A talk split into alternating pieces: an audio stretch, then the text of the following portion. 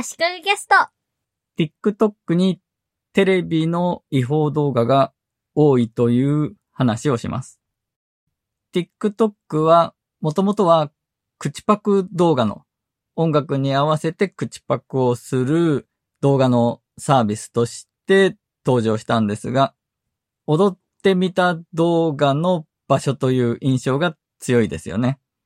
若者が曲に合わせて踊ってる動画が投稿されてる若者向け SNS という感じですね。ただ、どうやら最近はテレビの切り抜き動画、テレビ番組の一部を勝手に載せている違法動画、海賊動画が目立つようになってきているようです。うちの高校生の娘も TikTok でテレビ番組の動画をよく見かけるそうで、このドラマ面白そうとか興味を持つきっかけにもなっているようです。バラエティ番組もあるし、ドラマもあるみたいですね。最近のドラマの中では、我が家で家族で一番ハマったドラマがブラッシュアップライフなんですが、私は最初から見ていて、妻と娘は途中から見始めたんですが、娘がブラッシュアップライフを知ったきっかけも TikTok で切り抜き動画を見かけたからと言っていました。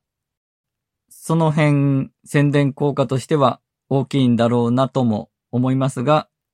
違法は違法なので何か対策は必要なんだろうなと思います。見せしめとして悪質なユーザーを書類送検するとか、そしてそれがニュースになって注意喚起につながると。そういうこともあるかもしれません。また逆にドラマとかの番組サイドが公式の使っていい動画を提供すると。そうやって宣伝 PR に利用するという手もありそうですね。まあ実際音楽に関しても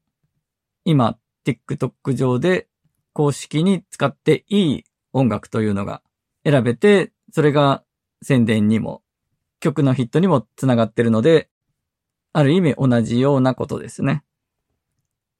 TikTok は最初15秒の動画しか投稿できなかったんですが、それが60秒に伸び、2021年の7月に3分に伸び、2022年の3月に10分に伸びました。10分もあると、ショート動画というイメージとは違ってくるかもしれないですね。この動画の最長の長さが変わったのと、テレビの違法動画がどんどん投稿されるようになったのとは関連しているように感じますね。最長10分だったら、30分のアニメだったら、3回に分ければ、丸々投稿できちゃいますもんね。なお、ツイッターで調べてみたところ、2020年の1月の段階で、TikTok テレビ番組の違法アップロードばっかになってんなと言ってる人がいました。2022年の2月には TikTok 数年前くらいのダンス踊って投稿してるとかぐらいが良かったな。今は生きって金持ち自慢している成金のキッズとか違法にアップロードされたテレビ番組の切り抜きとか YouTube への誘導ばっかりというツイートもありました。もうすでに1年以上前からダンス動画だけじゃないというか、テレビ番組の違法動画とか、そういうものが増えてたということでしょうね。そして2022年8月のツイッターの投稿で、TikTok って出始めの頃は若者のアプリって感じだったけど、最近は40から50代くらいの層が昔のテレビの録画を平気で違法アップロードして思い出語り合ってるの多くて地獄だわというのを見かけました。YouTube にも昔のテレビ番組の録画たくさんありますし、意外と消されてないものも多いので、あのノリで TikTok に進出しているおじさんおばさんもいるんでしょうね。最近の2023年1月のツイートで、多分単純に使い方が悪いんだと思うんだけど、TikTok はテレビの違法切り抜きしか出てこないので、どうすれば、いわゆる TikTok みたいな動画を見られるのか、割と謎になってるという声もありました。TikTok を始めたばかりの人に対するアルゴリズムでのおすすめが、テレビの切り抜き動画ばっかりになってしまってきてるんでしょうね。よくある指摘として、テレビはつまらないとか、テレビはオワコンみたいに言われてるけど、テレビのコンテンツ、テレビの切り抜き動画であったり、テレビで紹介されたネタとかが SNS でバズることが多いよねと。コンテンツが面白くないというよりは、テレビというハードで見てないだけじゃないかと。そういう指摘はよく見かけますし、私もそう思っています。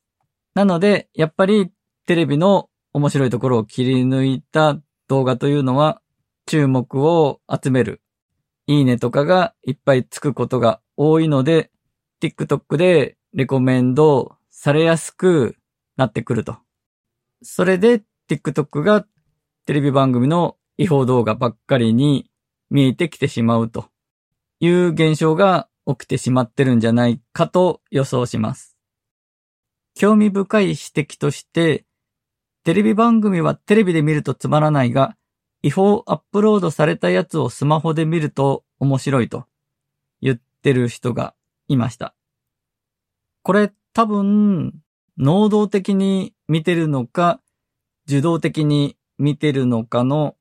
違いもあるんじゃないかなと感じました。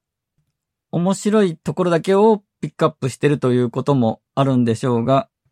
能動的にテレビのチャンネルを合わせるのではなく、TikTok を見ていてたまたま流れてきたテレビの動画を受け身で見てみたら、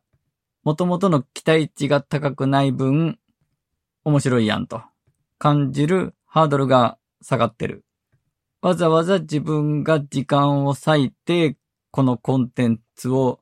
見ましたと。その時間に見合う価値はあるのというような前提もないので、隙間時間で楽しませてくれたと感じるのかなとか、そういうことじゃないでしょうか。他にもちょっと考えさせられることを言ってる人がいて、TVer で見ずに YouTube や TikTok で切り抜きを見る若者が多い問題。TVer の広告が長すぎるに尽きる。初めから45秒も CM 見なきゃいけないんなら、YouTube、TikTok に慣れてる若者は、そりゃ見ないってという声がありました。これも能動的か受動的かに関連してくると思うんですが、自分が見たいドラマの続きだったり、これは絶対に見たいという番組だったら、45秒ぐらい待てると思うんですよね。だからそもそもそういう視聴方法、能動的な視聴方法をあえて避けてるという面が若者にはあるのかもしれないですね。自分が能動的に選択して、その選択が間違えてしまうことが怖いから、自動的に TikTok がおすすめしてくれる動画をただただ見ていくと。もちろん、ちょっと見て面白くなかったらすぐ飛ばせるので、まあ、ザッピングですよね。昔はテレビもチャンネルをガチャガチャ切り替えるのからリモコンになって切り替えやすくなってピングできるようになったと。つまらなかったらどんどんチャンネルを変えると言われてましたが、テレビのチャンネル数なんて限られてるので、もはやテレビのザッピングなんて TikTok に比べれば、コントロールできる範囲が少なすぎですよね。TikTok はおすすめの動画がどんどん流れてくる受動的な受け身のメディアではあるけれど、つまらないものはどんどん飛ばして次へ、次へと変えていけるので、テレビをつけっぱなしでダラダラ見てるのとはまた違いますよね。結論は特にないんですが、今回は以上です。足利工事がお届けしました。